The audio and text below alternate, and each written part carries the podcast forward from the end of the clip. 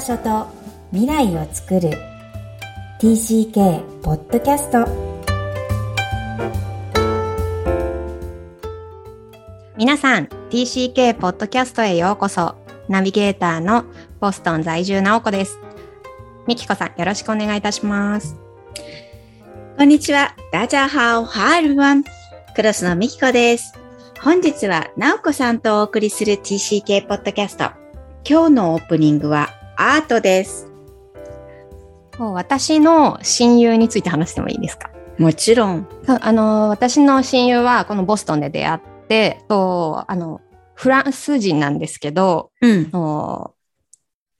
それこそあの TCK 自分では感じてるかわからないですけど TCK なんですね。お母さんがモロッコ人で、お父さんがアルジェリアでフランスで生まれてでフランス。スで育ってて。ででも見た目はなんだろう。あのモモロッコとかそのの北アフリカって言ったらあれですけどとなんだろうエキゾジックな感じフランスで、の中では。伝わる伝わる。そうそう。だから幼少期は、あの、見た目だけで、あの、結構大変な思いしたみたいなんですけど、で、その大変な思い、あ特に、あの、また家族の関係とかでもいろいろあって、で、あの、すごくももやもやした感情をいっぱい持ってたみたいなんですけど、すごい大変な、せ壮絶な体験もしたみたいなんだけど、なその、あの、いろんな思いを全部アートにぶつけたって言っていて、うん。そう、その、あの、お友達の家に初めて行った時にすごくびっくりしたのが、なんか美術館みたいな家だなと思って。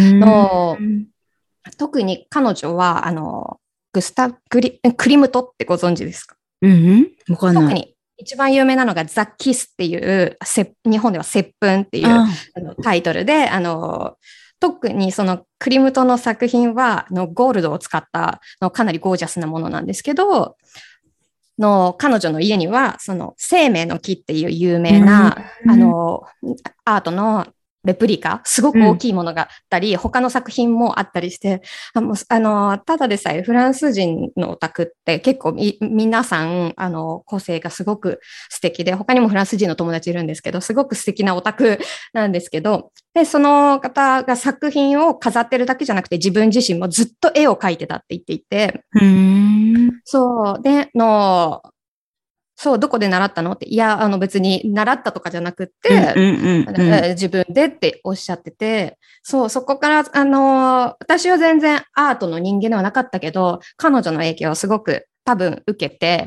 ものすごく。で、彼女はもうフランスに帰って、今もう警察として働いてるんですけど、ずっと。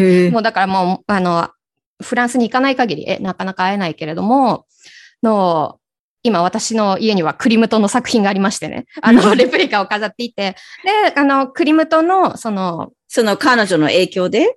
まあ多分それはかなり大きいと思います。で。あの、クリムトの作品を見ると、あの、彼女のことも思い出すし、のその背景をまた学ぶことで、彼女にありがたいなって思ったりとか、そう。で、またその、のクリムトの本物の作品を見たいがために、ああ、確かに。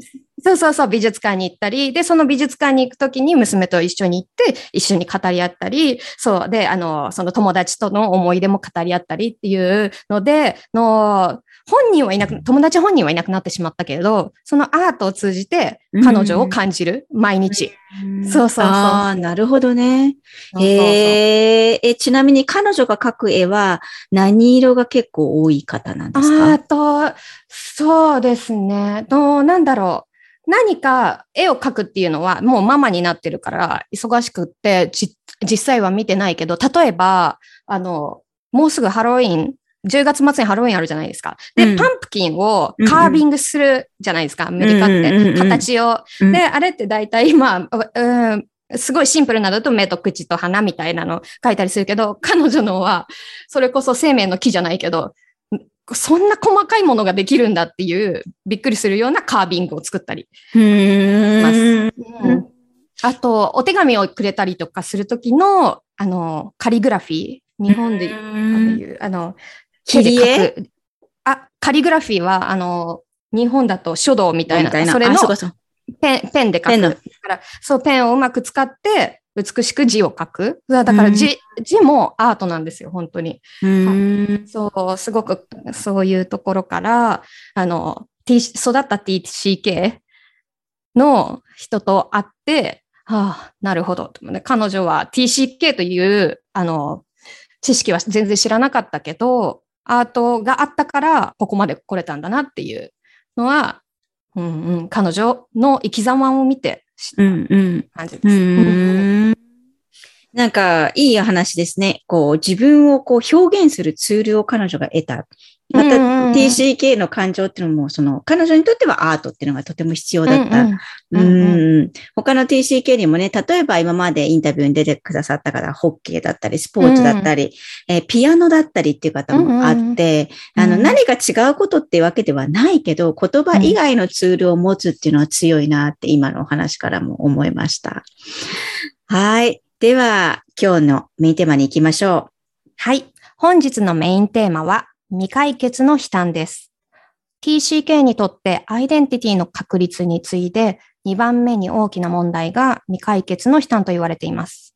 これも大きなテーマのように感じますが、一体どんなことですか？はい。大きなテーマですよね。ありがとうございます。えー素晴らしい人生を送っている TCK、そして大人になった TCK はもちろん多いですが、えーそれだけに未解決の悲嘆を認めないケースも多いと指摘されています。えーこの問題は本日の回よりしばらく継続してお届けします。え流れとしては5つの項目に項目にわたって、1、生じる原因。2、悲嘆のその内容。3、悲嘆が隠れてしまうその状況。4、悲嘆の出現、現れ方ですね。出現の仕方。そして最後の5、遅れてやってきている、遅れてやってくる悲嘆。そのものを取り上げていきます。まず本日は最初ですので、感情としての悲嘆と発生するその原因についてお話ししていきたいと思いますが、なおこさん、悲嘆と言われるとどんなイメージがありますか？悲嘆、悲嘆、か、日本語って面白いですよね。悲嘆って書いて、か悲しいっていう字と嘆くっていう字うんが確かに。なんですよね。だだから悲しいことがあって、それについてイメージとしては泣いて、泣きじゃくってる。ああ、確かにね、激しい感じだよね、これね。うんうんうんうんうんでもこれってこう、表現できるのかなしやすいものなのかなそうじゃないのかなっていう感覚はどうですか？その悲しみの内容に、あの、対象によって違いそうですね。なるほどね。ううんんうん。なおこさん、個人はどういうものだったら表現しやすい？どういうものだったら？まあ、例えば、ああ私は小さい時にアメリカに行く時に柴犬とお別れしたの。うん。で、あれはうん私の中で悲嘆じゃなかったんだけど、兄が号泣して、うん。これは嘆き悲しむことなんだって逆に学んだ、すごく記憶にあること、ことで、あの、なんか、ペットと別れることが悲嘆っていうのは、当時の5歳の私は知らなかった。うん、うん、うん、うん、そうですよね。きっと、むあの、5歳だと、ちょっと娘に近づいてきてるからあれだけど、その、え多分犬が離された瞬間、美希子さんは永遠の別れになるのか、ただ、うんいやその場なのか、すぐには判断きっとできてないけれども、うんの、お兄様は、多分、その、え 理論じゃないけど、と、分かってたんだよね状況でもううん永遠の別れだっていうことの判断したわけですよね。うんうんうんうんうんなるほど。その目に見えるかどうかって難しいです。そう、あの、私の娘は、あの、結構、あの、いつも言ってるんですけど、ハッピーベイビーだから、そんなに、あの、怒ることはないんですけど、ティーパーティーが好きなんですよ。あのうん、家で、ティーパーティーわかります？あの、うんそう、ティーセットみたいなのを、あの、ぬいぐるみとか置いて、とここに、これ、この食べ食べ物、飲み物があって、で、みんなが、あの、そのぬいぐるみたちが、あの、うんティーパーティーを行っているんですよ。お茶会すんのね。そうそうそうそうそうそう。それを、あの、ちょっとでも、なあの、触ってしまって、形が崩れると、すごく、すごく怒るんですよね。そうそうそう。だからか、見える形って、あの、人の対象になるんだなっていうのは、の気をつけてます。なるほどね。その子によっって違うからね。まあ、てこれ、これこそ愛着のあるものをこううん壊されるのが彼女も嫌なんだよね、きっと。そういう意味では悲嘆ってこう、愛する人だったり、愛着のあるものを失うと感じやすい感情なんですが、感情の基礎知識として、えー実はマイナス感情、プラス感情も同時に感じて良いっていうのが、えー感情の基礎知識としてあります。でもみんなこう、プラス感情、喜怒哀楽で言えば嬉しいとか楽しいは、なんかあった方がいいとか、あって当然とか、あった、あ、あのもっと得られるためにどうしようって考えやすいんですが、マイナス感情があってはいけないって思ってる人も結構多いんですよね。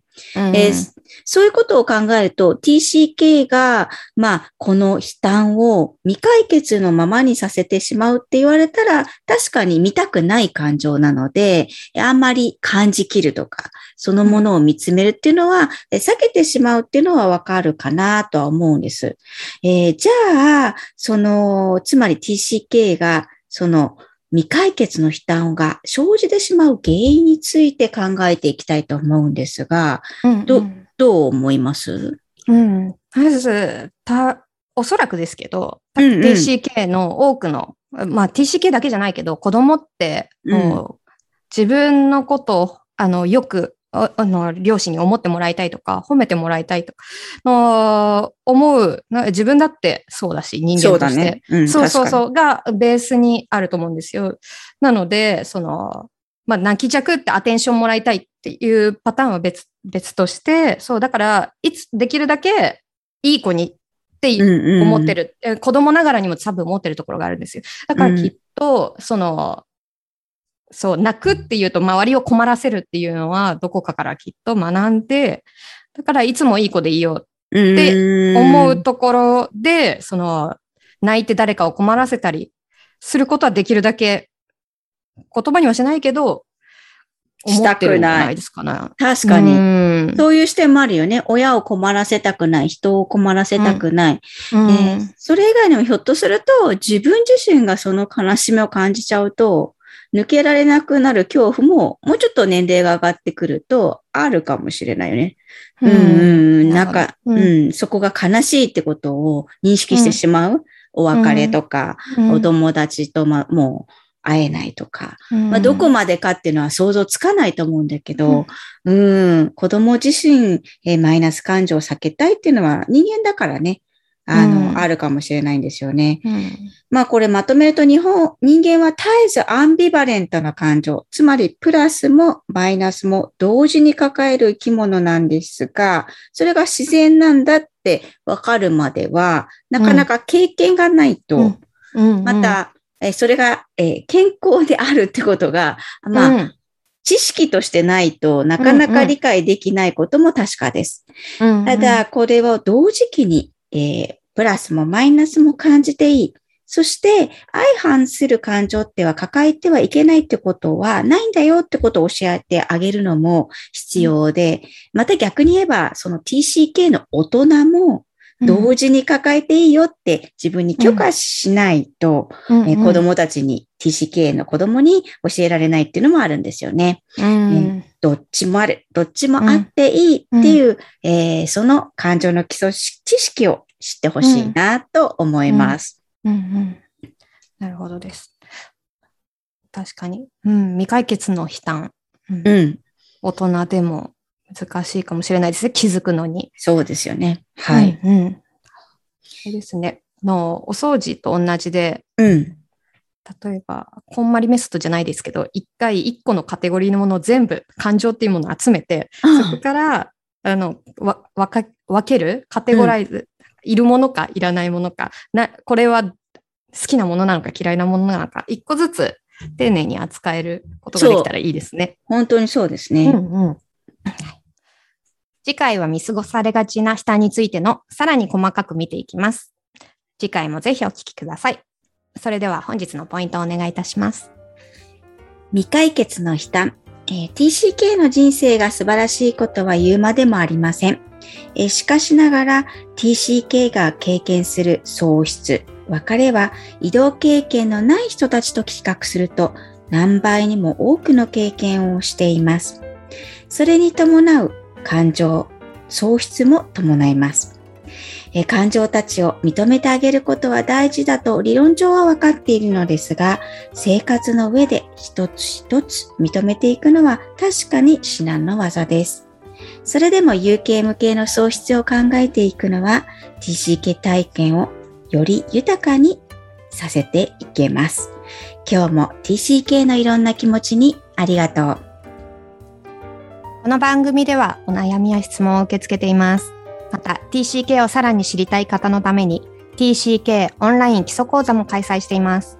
詳細は育ちネット多文化で検索してホームページからアクセスください。さらに、ポッドキャストを確実にお届けするために、購読ボタンを押して登録お願いいたします。みきこさん、ありがとうございました。ありがとうございました。バイバイ。